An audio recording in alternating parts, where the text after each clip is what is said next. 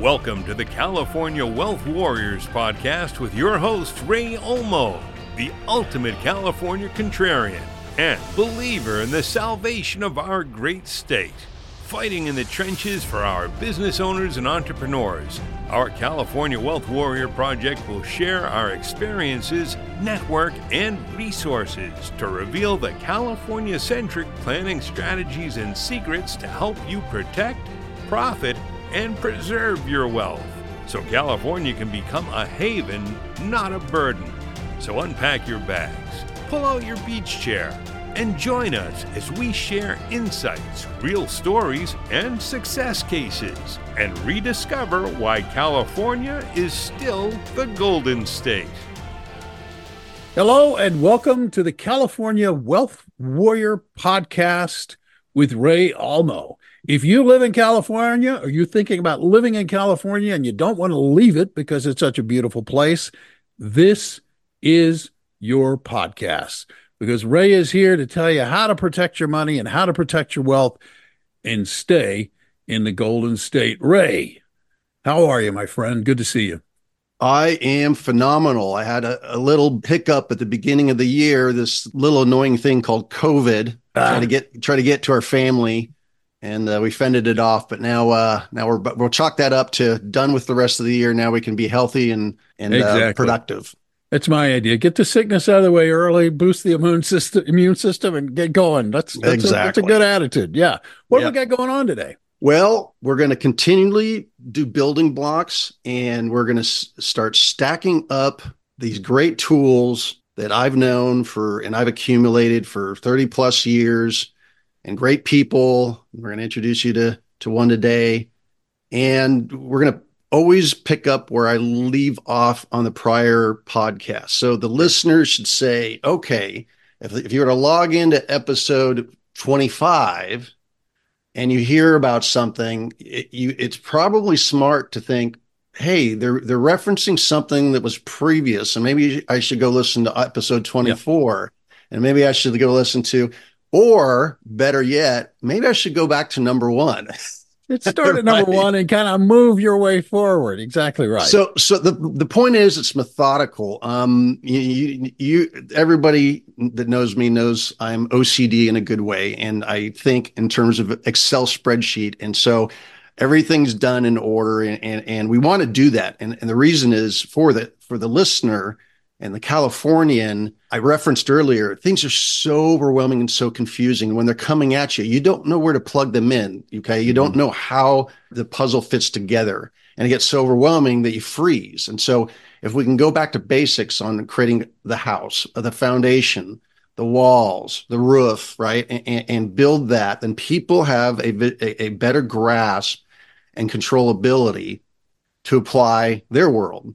So, at any rate, what we're going to do today is is uh, we're going to talk trust CFO. We always talk about trust. That's really raising the bar from zero dimension of protection, okay, in tax planning to one with basic level with a corporation, and, then two and three with trust. And I, I discussed that methodology. Okay, so with that, we now are going to hone in on business entities because these things have a certain perception and clients think that they're going to cure everything and then they get flustered and, and, and can't figure out why they're not. Mm. and so what i'm doing today is i'm going to introduce a good friend of mine ed cotney of olympus tax. And ed is uh gosh we've known each other through some mutual friends and god bless him. We lost our mutual friend dave schaefer recently. Rest in peace. And ed is always been there for us for a, a, corporate structuring support. So, Ed, welcome to the show, my friend. Hey, good morning, Ray and Bill. Pleasure to be here with you. So, Eddie here is been in the business as long as I have. We've always been spinning around doing things, even though uh, we take it from two different entryways, and then we often find we converge. And so, again, where I'm on the trust administration side, uh, Ed's coming in there and, and, fixing from the corporate entity structuring side, and yet those two have to talk to each other. So what you're going to find is that the business entities that I'm going to I'm going to help Ed discuss and uh, illuminate on today is going to be tied into trust. So let me actually start there to set the stage. And then I'm going to kind of peel back a little bit and I'm going to let Ed grab the bull by the horns and start doing the building blocks for this for our listeners. Okay. That sound good, Ed? Yes, sir. Okay. So before we talked about trusts, and trusts have the highest level of protection, the highest level of tax ability planning. But again, they can get confusing. So in these trusts, you don't just fund assets per se. Okay. So if I have real estate, do I just go put it in a trust? If I have an investment portfolio, just go put it in a trust, you know? And uh, what I'm going to do is I'm going to use our baseline trust that I referred to. It's the easiest one to discuss. It's the California Private Retirement Plan Trust, and it, it's the safest, strongest, most profitable, and it is pro entity. And so, again, if I were to put real estate into a trust, the problem is that the trust is owns it, and the trustee is managing it, and yet it's the client that is good at managing the asset. So the whole purpose of an entity is to create the opportunity to dissect two major roles the role of management to the role of equity, the paper, the stock. If we're looking at a corporation, you have a shareholders agreement, you have shares, and you have shareholders. Okay. They own what? Stock, the paper. That's the equity. If you own the equity, doesn't mean you need to be the manager. You could own the equity of a company and be sitting on the beach, and you could have management, CEOs, presidents, et cetera, secretaries managing the company. On the other spectrum, you have LLCs, which are very prominent and they're very pro private retirement plan. And I'll explain that. And you have the dissection of what these were intended to do manageability. You have a manager and you have members, and the members own that paper. It's not a stock, it's a member interest. There's a little bit of difference. But you also have that management role. Okay. So they can be dissected. So why do I go through this? Many, many people don't know that. I literally talked to them. I was with a client two days ago, has a LLC for multiple parcels of real estate in each state, Florida, Texas, Arizona, California, and an LLC. He's both manager and the member and his wife. And there's little benefit to doing that. He could have had it in his name in doing that. Okay. The theory was, oh, I've got protection. But when you look at those things, you look at the name limited liability, not no liability, limited liability. So it's not that I can't sue a corporation or can't sue an LLC. You can. And the problem there is you're still dealing with litigation, you're still bleeding to death and legal fees, you're stuck in a courtroom, and you have many, many sleepless nights. Okay.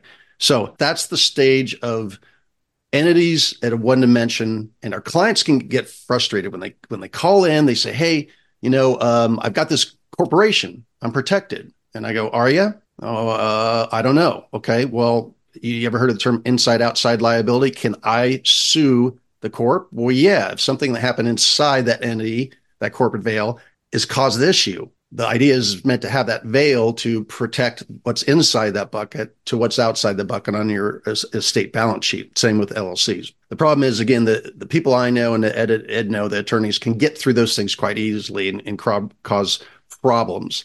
So, what we want to do is we want to say, what if we have this stock? Okay. And what is what is that entity for? The entity just manage assets, and the assets are for retirement. And what if we fund that to a private retirement plan trust that's now exempt. There's a big difference. And I talked about exemption, okay, which is protection versus maybe protection of limited liability. The problem is the entity assets in there are often inefficient and a client gets frustrated. They go hey you know i've got a s corp but uh, i'm bleeding to death and my cpa is just giving me you know the damage report. And it's because the distributions of member interest and the dividends of corporate shares are just passing right on through. And so what we're going to do today is talk about how that entity structuring can create a net if you will inside the trust before it flows out and you have no recourse because once you get it, you're going to pay the tax and the damage. So that's that's my setting the stage, and and I'm going to let uh, Ed maybe clarify some points if I if that need be, and then he can kind of grab onto this. And then what we're going to do is we're going to apply to certain scenarios. Okay, we're going to talk about active business, passive business like real estate, even estate planning and charitable. Right, Ed? So with that, I will shut up and I will uh, let the guru. Ed is is a national speaker. He's often called on many many forums, CPA forums, advisor forums, and he speaks on these things.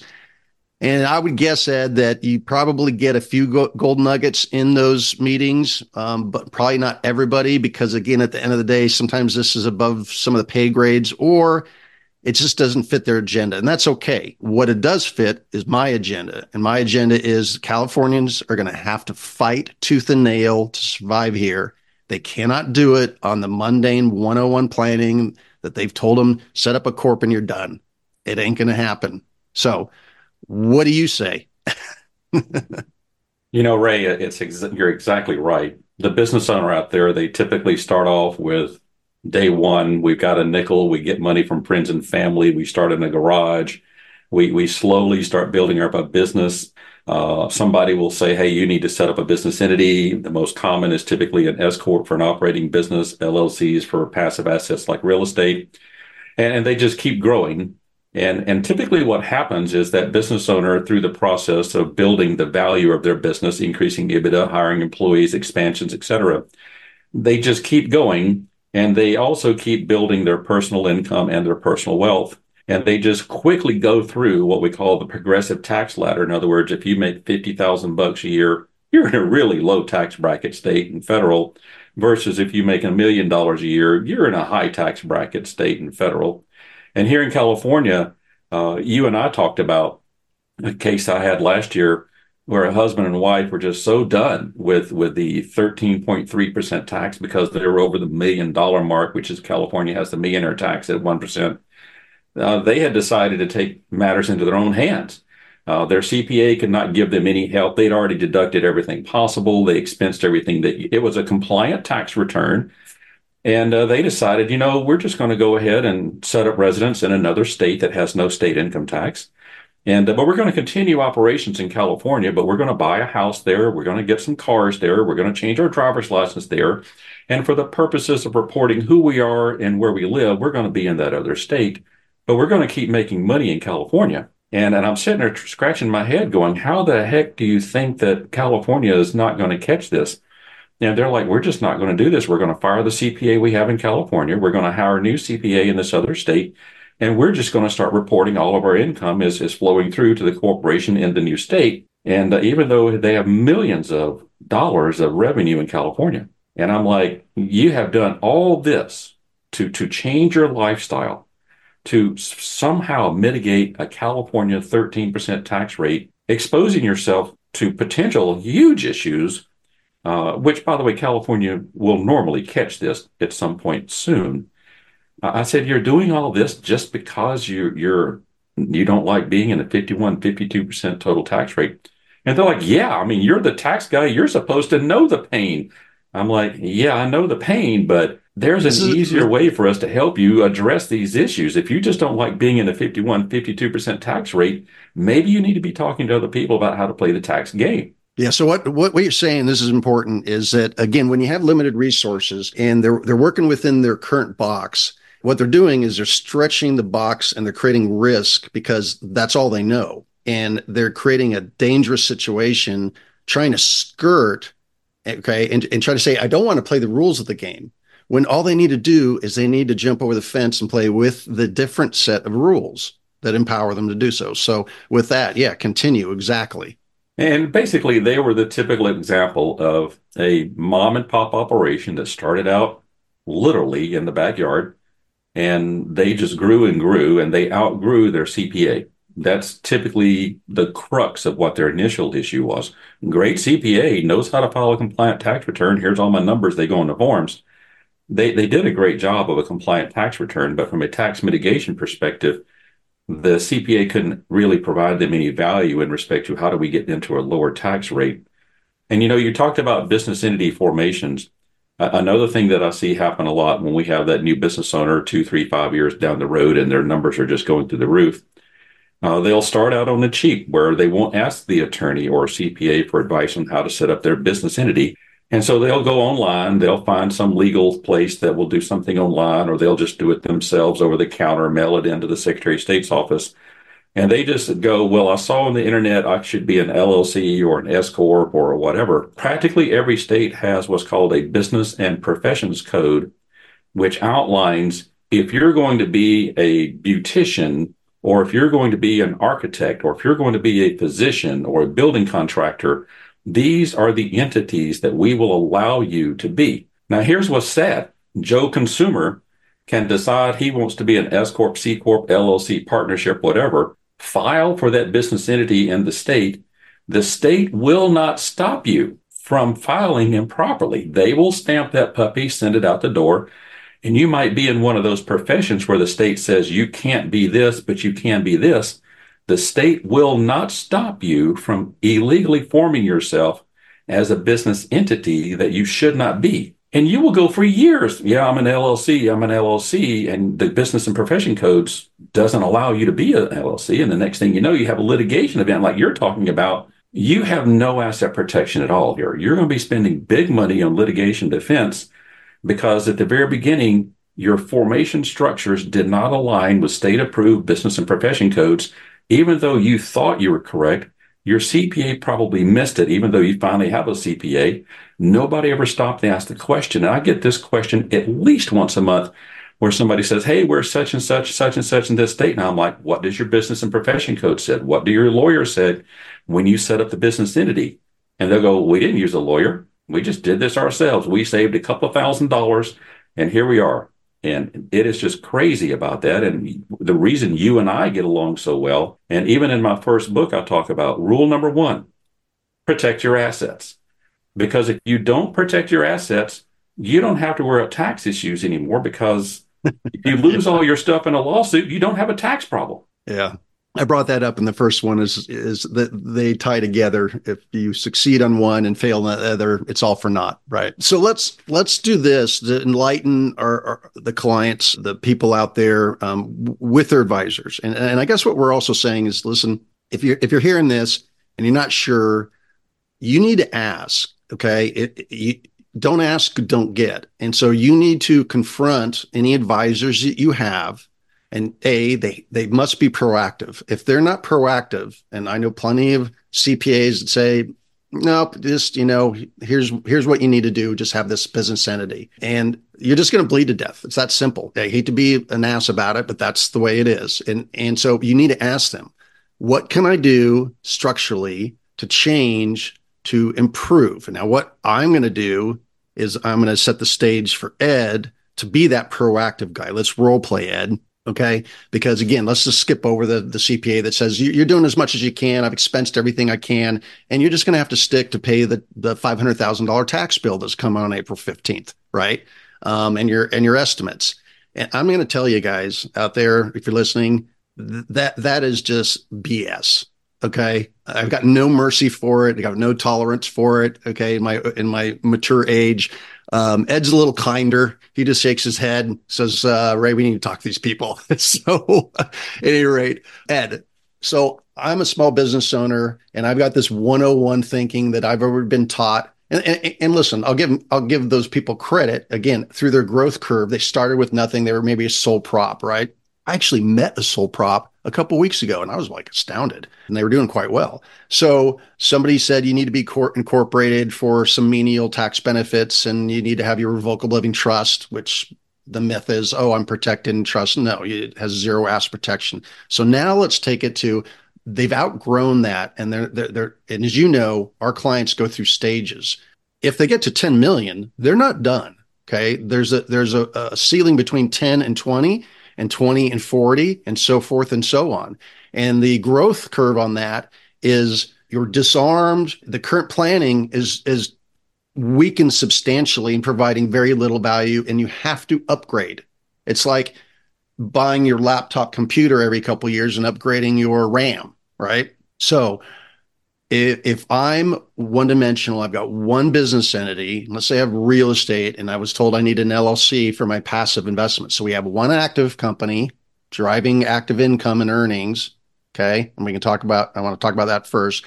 And then we'll talk about the passive because they're two different worlds and they're two different structures. So Ed, go. Let's talk about the the corporation. Let's say I'm making let's pick two million per year taxable net profits.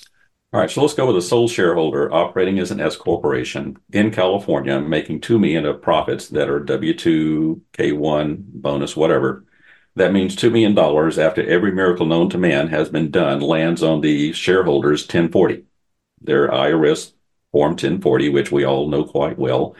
And pretty much what I see most Americans do is the CPA says we've got your your tax report done, uh, sign here, mail a check by this date. Here's the coupon.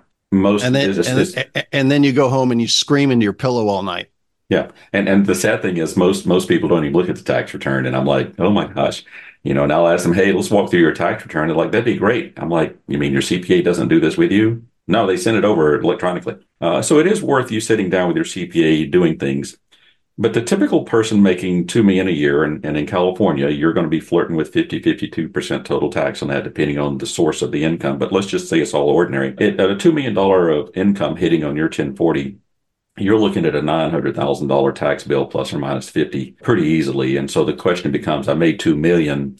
I have 1.1 left over. Do you live on 1.1? And so for that, that consumer shareholder who makes 2 million a year, pays 900 in tax, has 1.1 in their bank account, if they're consuming all 1.1 million dollars and spending it on gambling or buying new Maseratis every other year or whatever, if you're consuming the entire 1.1 million dollars, you probably need to call Dave Ramsey or Suze Orman and ask for some budgeting advice. Okay. Yeah.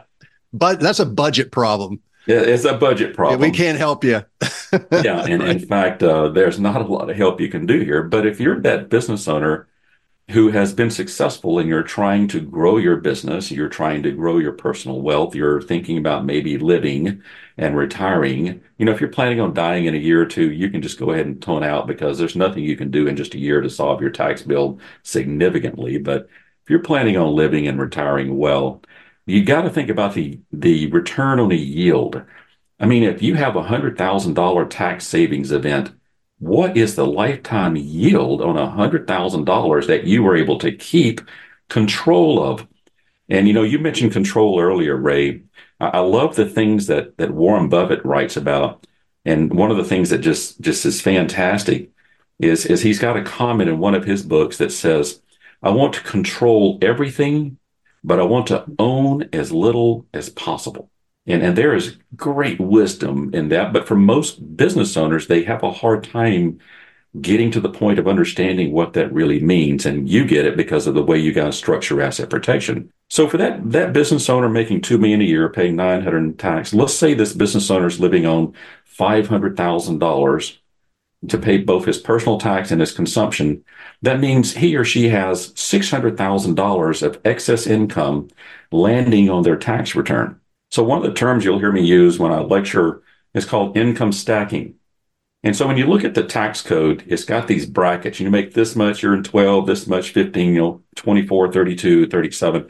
When you start looking at the income stacking part of it, if you could live at the federal 24% tax rate, which is just short of $400,000 for, for a single, you know, for, for married couple filing jointly, if you're living in a low tax bracket, like 24% federally, but you're making two million a year having to pay tax at 37% federal, plus a few more percentage points in there for Obama tax, then is there a way that you could restructure the manner in which you're earning money so that the money that is landing on your 1040 is only taxed at the 24% tax rate because you're only needing to consume, you know, roughly $400,000 and then have the extra monies between the 400,000 and 1.1 structure that in such a way that maybe it's going to be taxed at a low rate too. For example, a C corp. A C corp federal tax rate is at 21%. And I know every one of you right now going, "Oh my gosh, my CPA has told me C corp's a double tax." That's false. C corps are triple tax. Triple tax. Here's the problem with mentality of people hearing the word tax I don't care if it's quadruple tax. The issue becomes is my planning structure in such a manner that I can have, keep, and control more wealth regardless of the layers of tax that my business structure provides. And so you have to think about that for a minute. And people go, well, Ed, S Corp is only one layer tax. No, it's not. It's two. It's federal and state. So S corps are double tax if you live in California.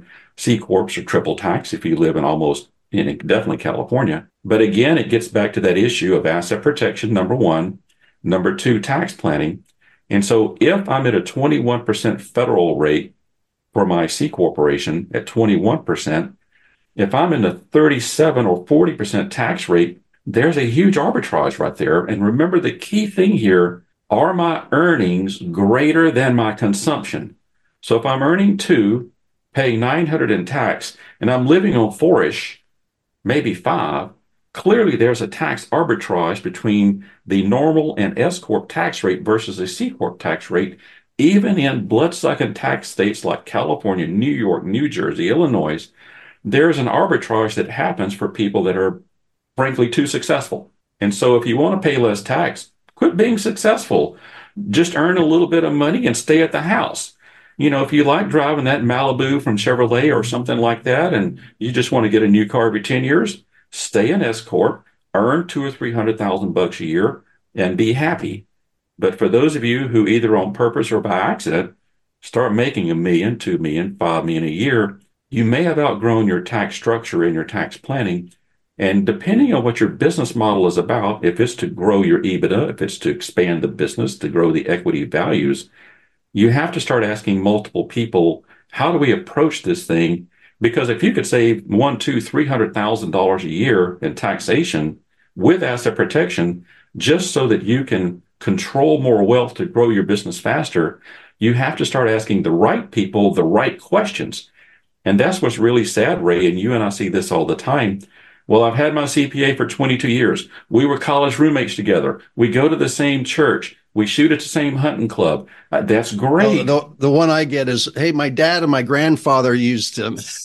Yeah. it's like, uh, is he 85 years old? You know, and no, again, no, everybody is earned the right and they've, they've got a profession audience. We're just trying to match. You got to get matched up with somebody that can raise you up. They got to raise you up. And that's, that's all I've ever done hanging out with guys like Ed and everybody else you're going to meet. So um, yeah, Ed, this the uh, the C corp is really awesome structure for us specifically. Let, let's just make a statement that the C corp stock not only is heavily more protected, but we can also fund it as the retirement asset for inside the private retirement plan trust. So it's got a belts and suspenders, double layer of protection. So that's actually solved quite easily, frankly. But then now internally within the trust, we have now this ability to start managing the taxation. And I want to talk about a little bit further about that with some other things there too. Like if you have an active business, let's talk about debt, debt management. You know, it, it's as we grow our businesses, you know, we always have this idea that I'm going to need another building. And I get this case all the time. Ed, you know, we're successful, we're making good money. And then we start looking at some of the tax mitigation issues. And then we start talking about what are your plans going forward? well, we need a 30,000 square foot building. Our business is growing. You know, we're just going to run down to the bank and, and borrow a bunch of money, maybe SBA, whatever. And uh, we're going to put, you know, X amount of money down and the payments are going to be this. And just let me kind of put this in perspective. And it just blows my mind. And, and there is some timing, combining, and sequencing steps here, but just for the purposes of a podcast and we don't have a video to work with. If I'm an S corporation in the max tax bracket, and I run down to the bank to borrow $1.2 million because I need to buy a piece of real estate and some equipment. I mean, almost everybody does this with their business, but I'm going to go borrow $1.2 million. And I'm just going to do a standard loan. And so I do a 25 year loan with the bank. They set up a payment plan. I'm the guarantor of this loan, whether no matter what my business is, I'm the person that's going to buy an asset that's going to be held as security for the loan. This none of that changes. Okay. As an S corp, if I'm in the 40% tax rate, and remember here in California, this is even more powerful, but I'm just using 40% just so people go, well, I live in Nevada. We don't have state taxes. Calm down. I'm in the 40% tax rate, 3% Obama tax and change.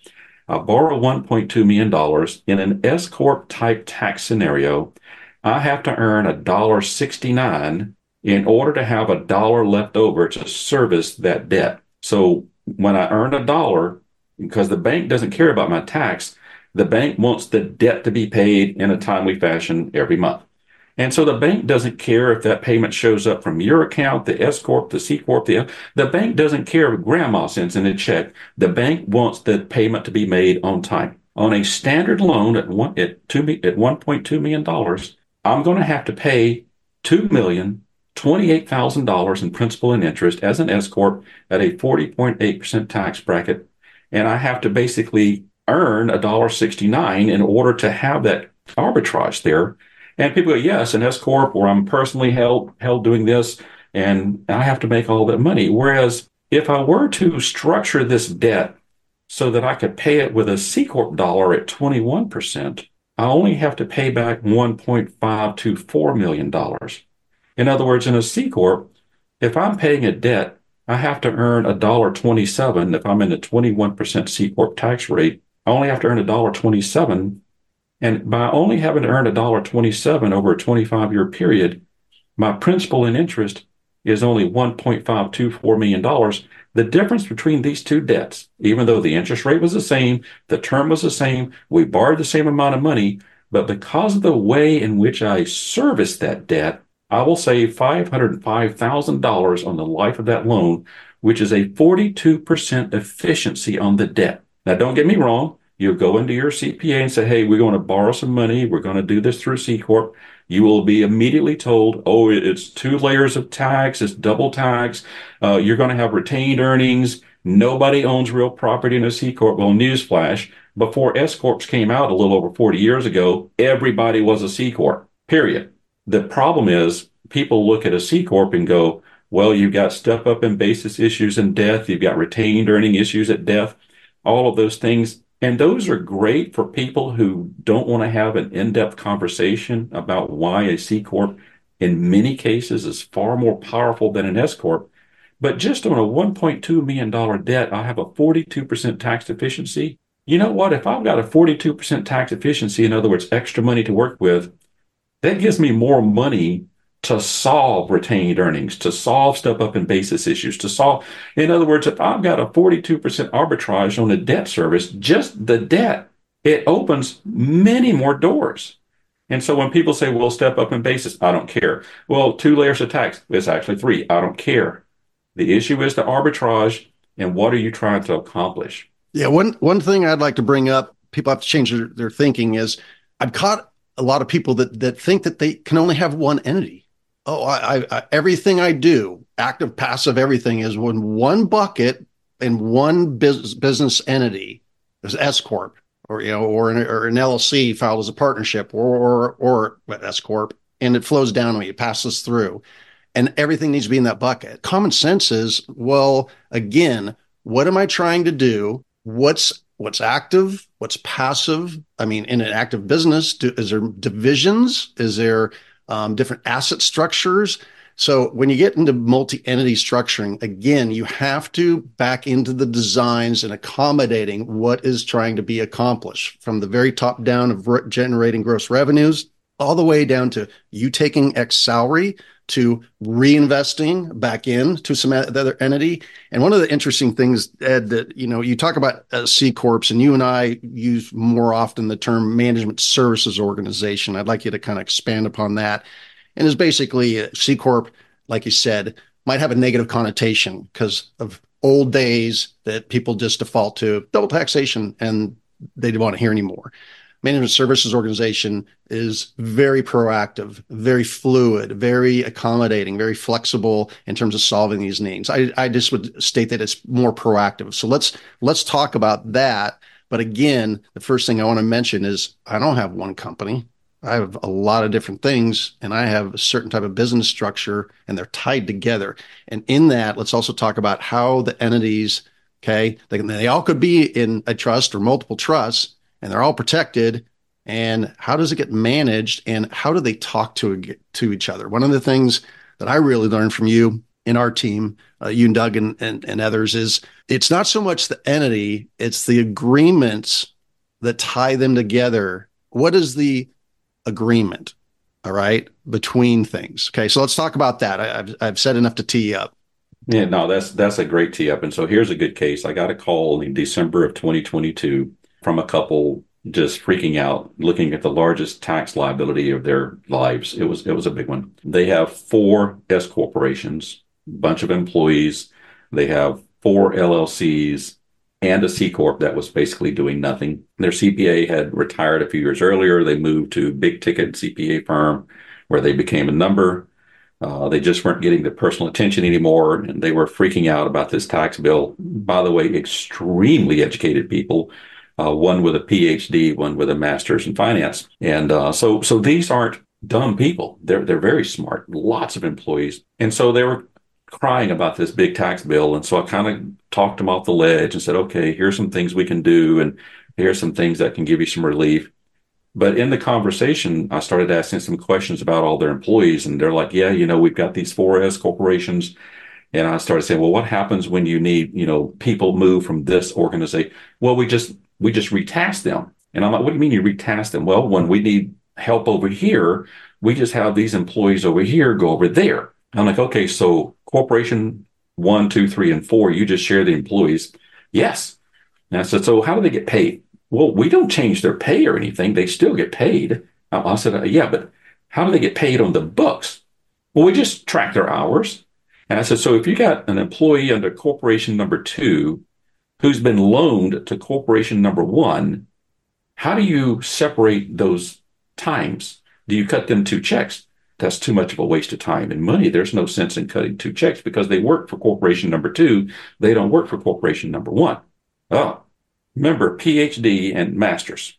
I said, guys, you do realize that when you take employee from business number two and have them work in business number one, and you don't have anything that shows how you're separating this time, how you're compensating expenses, payroll, etc., you do realize you have just pierced your corporate veil. And they're like, what do you mean? I'm like, in the litigation world, we call this the era of operation era of operation. And I will tell you that over 90% of the time, when I start working with a family that has multiple business entities with employees, they are violating the era of operation rule, which means that if you ever get in a boo boo where some plaintiff's attorney is after you and it is a business related claim, and they have a good enough CPA firm that can do the forensic accounting to show that you're sharing employees willy nilly but you're not sharing the expenses and the allocation of funds appropriately because you shared that employee or a truck or expenses or materials or whatever,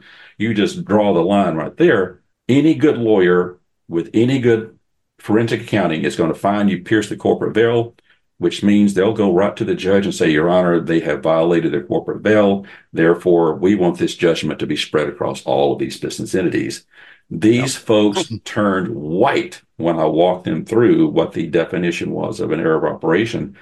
And so we went from a horrible tax scenario into how do we mitigate the tax scenario into moving forward. We have to start cleaning up some of your internal operations by having a management services agreement with your management services organization, whether you are all S corps or LLCs or Cs or whatever the minute you're moving resources between things, commonly shared resources, you have to be able to properly document those things. And this is where our attorneys, and yeah, we hate talking to the attorneys, it's billable time, etc.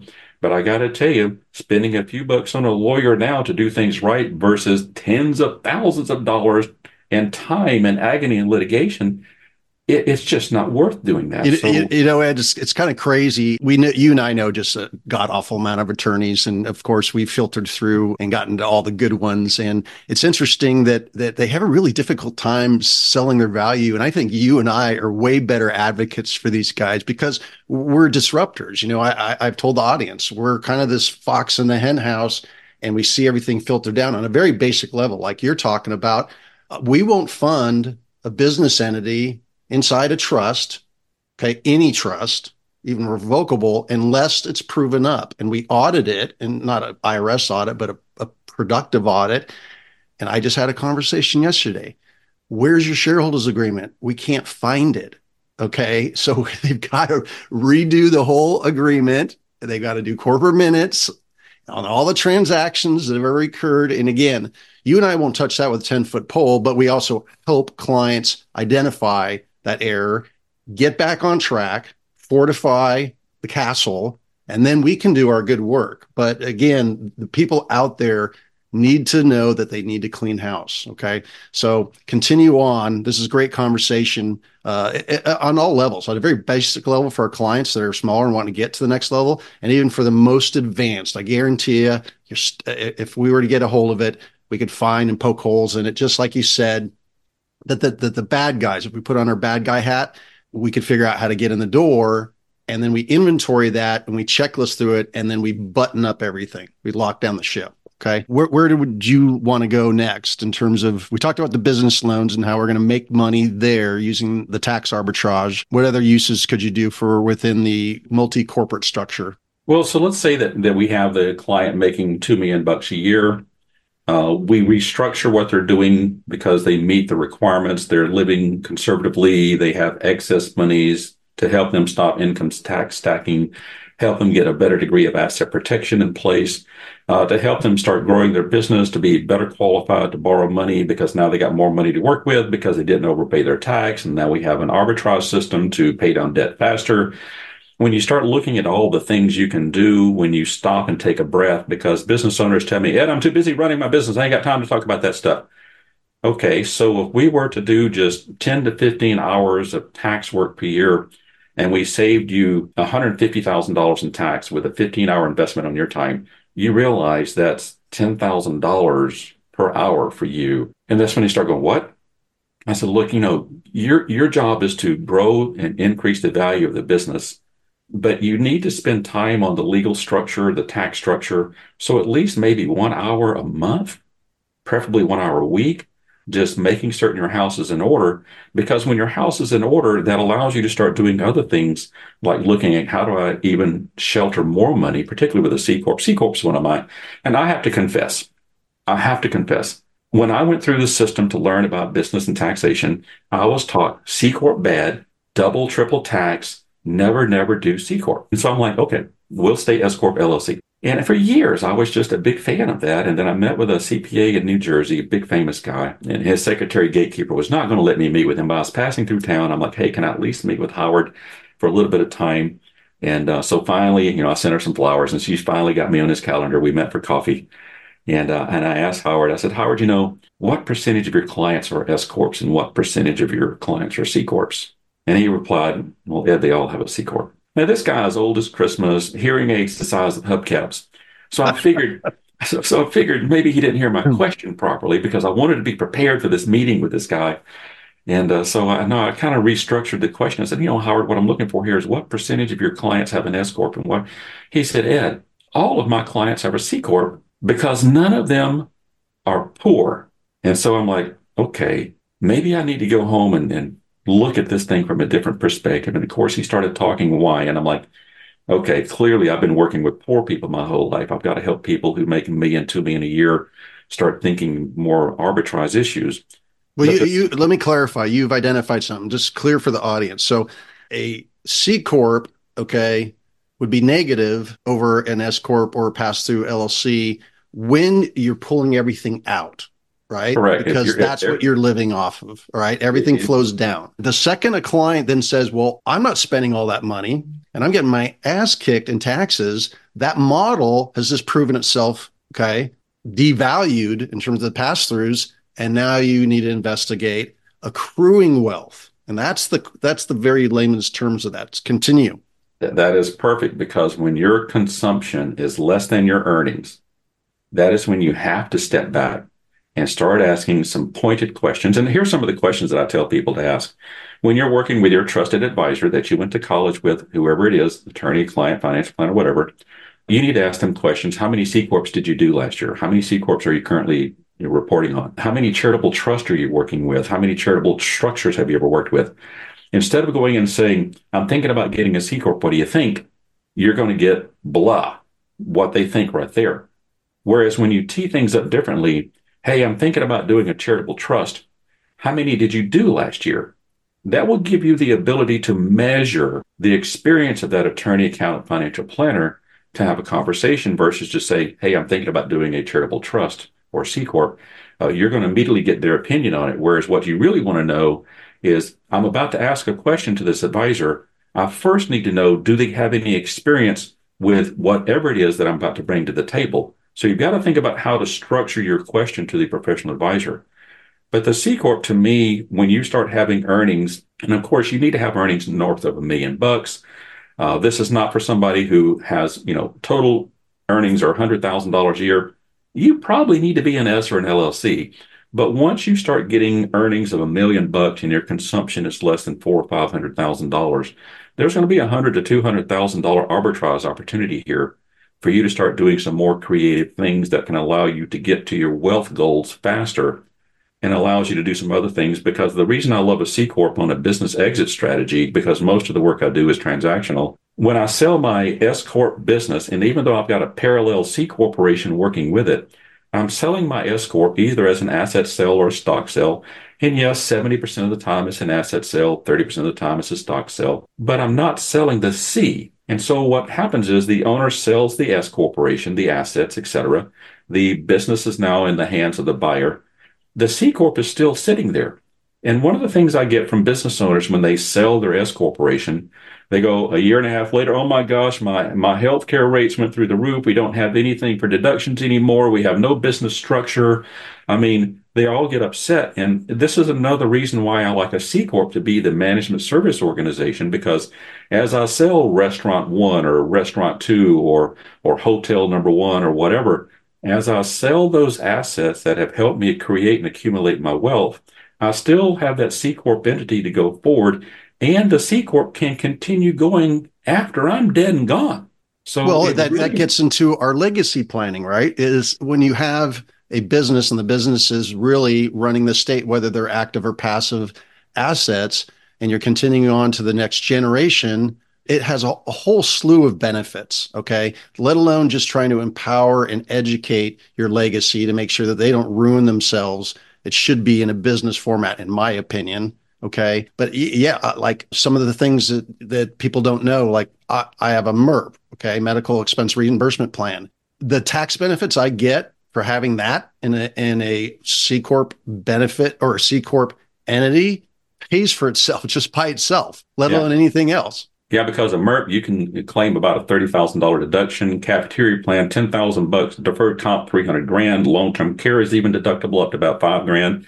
You can deduct up to 300,000 of life insurance. Of course, there's some special ways you have to design this stuff. Right. Uh, disability VIVA, 15 grand. You can still do non, you know, qualified, but when you have multiple businesses, you still have all those rules of affiliated business rules and stuff like that. Yes, I understand all that. But still, at the end of the day, if you save a hundred thousand or five hundred thousand, or in some cases millions, uh, you have to stop and look at this and you just have to ask the people the great things. But getting back to the root of this question, one of the things that people forget about, they go, Hey, how much money can I put in my 401k and stuff like this? Once you've got your business structures operating at full capacity with full tax benefits and you still have big tax dollars hitting your tax return, don't forget that charitable retirement planning will blow the doors off these cute little 401ks, deferred comp defined benefit plans because all those have these caps where you can only put so much in there. Yeah, there's caps for charitable retirement plan, but you'll typically find charitable retirement planning are five to 20 times greater than what you can dump into a 401k or defined benefit.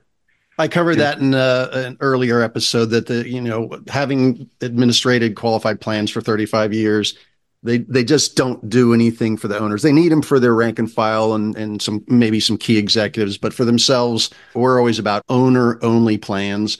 And um, Ed, it, we could consider that really an owner only plan, the charitable that could be cast into that bucket, right? So again, if we don't take care of the owner, the whole house of cards falls and everybody else is out of a job, right? So we got a few more minutes. What I'd like to do is is I told the audience I you know why I'm in this business and something that's extremely close to me is that all this stuff is great and we're going to help people build their empire by bringing all of our resources in and get have them get better and stronger and faster and just safer and more peace of mind. That's the bottom line.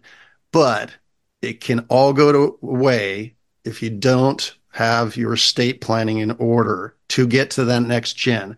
The corporation is a discussion point without getting into detail, Ed, we're going to have a separate episode on this, but go ahead and quickly dialogue that everything that we help build, you know, and we can prove all these things up through analytics but when when we forecast what that value is, that can also be saved. Correct. And there are so many ways to address this issue. It's not funny. And you mentioned the the estate plan. I met with a couple this week that's about to have a $35 million windfall. Very frugal people, no children. They're in the mid 60s. They're somewhat philanthropically inclined. And, and they, they called me because their CPA referred them to me because the CPA didn't know what to do with a $35 million windfall. And I'm like, okay. And so as we sit there and talk through the time we had together, which was supposed to be an hour, turned out being two and a half hours, uh, as we sit there and talk through what's important to them, toward the end of the conversation, I asked them, you know, so you've got your house in order as far as your estate plan. They're like, no, I think we need to get a will and a trust too. And and I was stunned. I'm like, how how do you? It doesn't it doesn't stun me anymore. It doesn't stun yeah. me. So so there are some basic building blocks that have to be looked at. There is a difference in a will and a trust. Uh, we all because the consumer doesn't know there is a difference. You know, an eight page trust is hopefully going to maybe bypass probate on a good day. Okay. And, and so why does this attorney charge $1,000 for a trust, but this attorney charges $10,000 for a trust? It, it is sometimes the value of the trust because what I look for are a lot of pages in a trust. And the reason I look for a lot of pages in a trust is because that attorney wants to do more than just avoid probate. That attorney wants to give your family the fighting ability for incapacity or death to address tons of things that will possibly never ever happen to you. But because you have that language expressed in your estate plan, it makes it easier for your trustee to control what's going to happen to your estate when you lose capacity or pass away. And so, you know, Ray, you're exactly right. Uh, some of the fundamental things here just have to be done. I tell folks every three to five years, pull that trust out, sit down with your attorney, go through that thing as if you died, both from a distribution scheme, a what happens from a business succession plan, which by the way, most people don't have in place. Right. What do we do for key man to make certain the key employees that could be here to run the company, uh, but because we didn't handcuff them properly to the company when I died, because I died too early, because I got eaten up by a dinosaur or whatever, and the next thing you know, my multi-million dollar company has no value whatsoever. The key employees are gone. We don't have a succession plan in place. Oh, and by the way, we're going to probate some so some local judge can determine who gets what, when, and how. All this comes together because you you step up and you build out a team that can make certain you can put your head on your pillow every night and go, my stuff is in order. I'm doing the best I can from a tax mitigation perspective. I have my assets properly protected from creditors and predators. I'm doing everything possible, and my wealth curve is going to be extraordinary. Yeah, and and as you know, we we force the hand because uh, we have to do reporting on trust, and and when every one of our clients, we track all the assets and all the entities and all the trusts, it, it, we see where the triggers are that need that, that, warrant discussion and we, we we force them on the table and we pull in the, the strategic partners attorneys accountants whoever the team is you yourself. So let's let's wrap up talking really quickly about you ed or like like us you're you're, you're fee based in terms of structuring. Tell us where can where can clients find you if they want to have these discussions and raise the bar in their world uh, OlympusTax.com is my website, and there's even a mechanism where you can go there and schedule, you know, a meeting, that type of thing. Uh, my first book, Tax Secrets Made Simple, you can buy that on Amazon. Um, there's multiple videos I have on YouTube where I have talked about certain structures. Many of the lectures I've done across the country are on YouTube. Uh, you can just go there and camp out on things. But Ray, you're exactly right.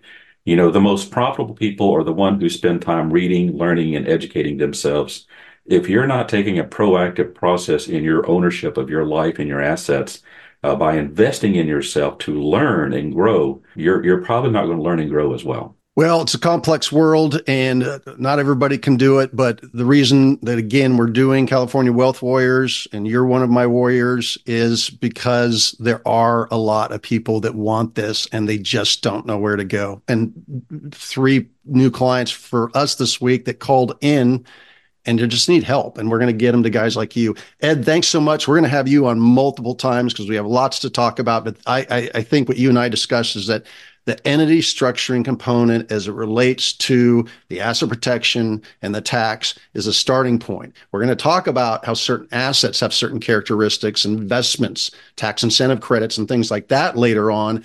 But you, you got to start with the entity buckets first. Okay. And again, when we map out clients together, you know, our clients see their global world. They're going to have a lot of entities, more than one. I'm going to tell you guys out there, you're going to have a lot of trusts, more than one. And when you get that puzzle figured out, it's efficiency and optimization at its most, meaning wealth maximization. Okay. And you're going to keep it. Okay. Guaranteed that. Ed, thanks so much, my friend. Bill, I know you learned a lot this tour. I did, as a matter of fact. Every uh, episode, we're gonna we're gonna learn a ton. Yeah, no, that was great. Ed was a terrific guest. That was actually a really interesting conversation that you had with him. Ray, we know how to get a hold of Ed, but folks listening today to this podcast, they want to reach out to you. How do they get a hold of you? Well, we have our website, trust-cfo.com or trustcfo.com without the dash. You can go, we have both of those. LinkedIn profiles, social media. We're going to be posting this, uh, as you well know, Bill. And just, we're just trying to get out there to California. We're going to be advocating for our peers here, Ed, um, that we entrust in, inherently and, and, and a bunch of other people. And they all kind of know each other too. So the next guy that comes on, I guarantee you, Ed probably knows and has worked with. And, and again, it's, it's this club that people can now resource. Um, but go online, find out about this stuff. Like Ed said, you can go camp out on these things, learn it, learn about it to your comfort level. Everybody's different. Um, some people, you know, are, are, are uh, much faster at others. I'll tell you, I, met, had a client two days ago talk to, and he said, I'm ready to engage. And I, I asked him a couple questions. I said, nah, we need to let you still get some education. All right. And actually, Ed, it's it's somebody that you need to talk to. So all good building blocks. There's many more to come, and we'll try to keep tying these things together. And again, you'll hear uh, Ed and myself talking about other hot topics here in the in the near future here in 24. Thanks, guys. Appreciate you both. Yeah, appreciate you. Thank you so much. And you know what? I while the folks are still listening, make this easy on yourselves. Hit the subscribe button. That way you don't have to remember when or where you heard this episode. It'll automatically be delivered to you. So you'll get the next episode. You won't miss one.